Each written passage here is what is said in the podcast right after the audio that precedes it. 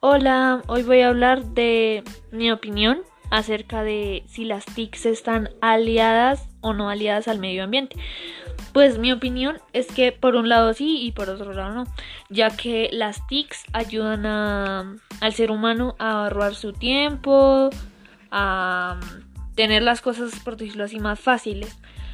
Entonces, pues, y por otro lado no, porque digamos los humos, el humo, los humos de los, de los automóviles, em, eh, los humos de las fábricas, el textil, el, el acabado de recursos.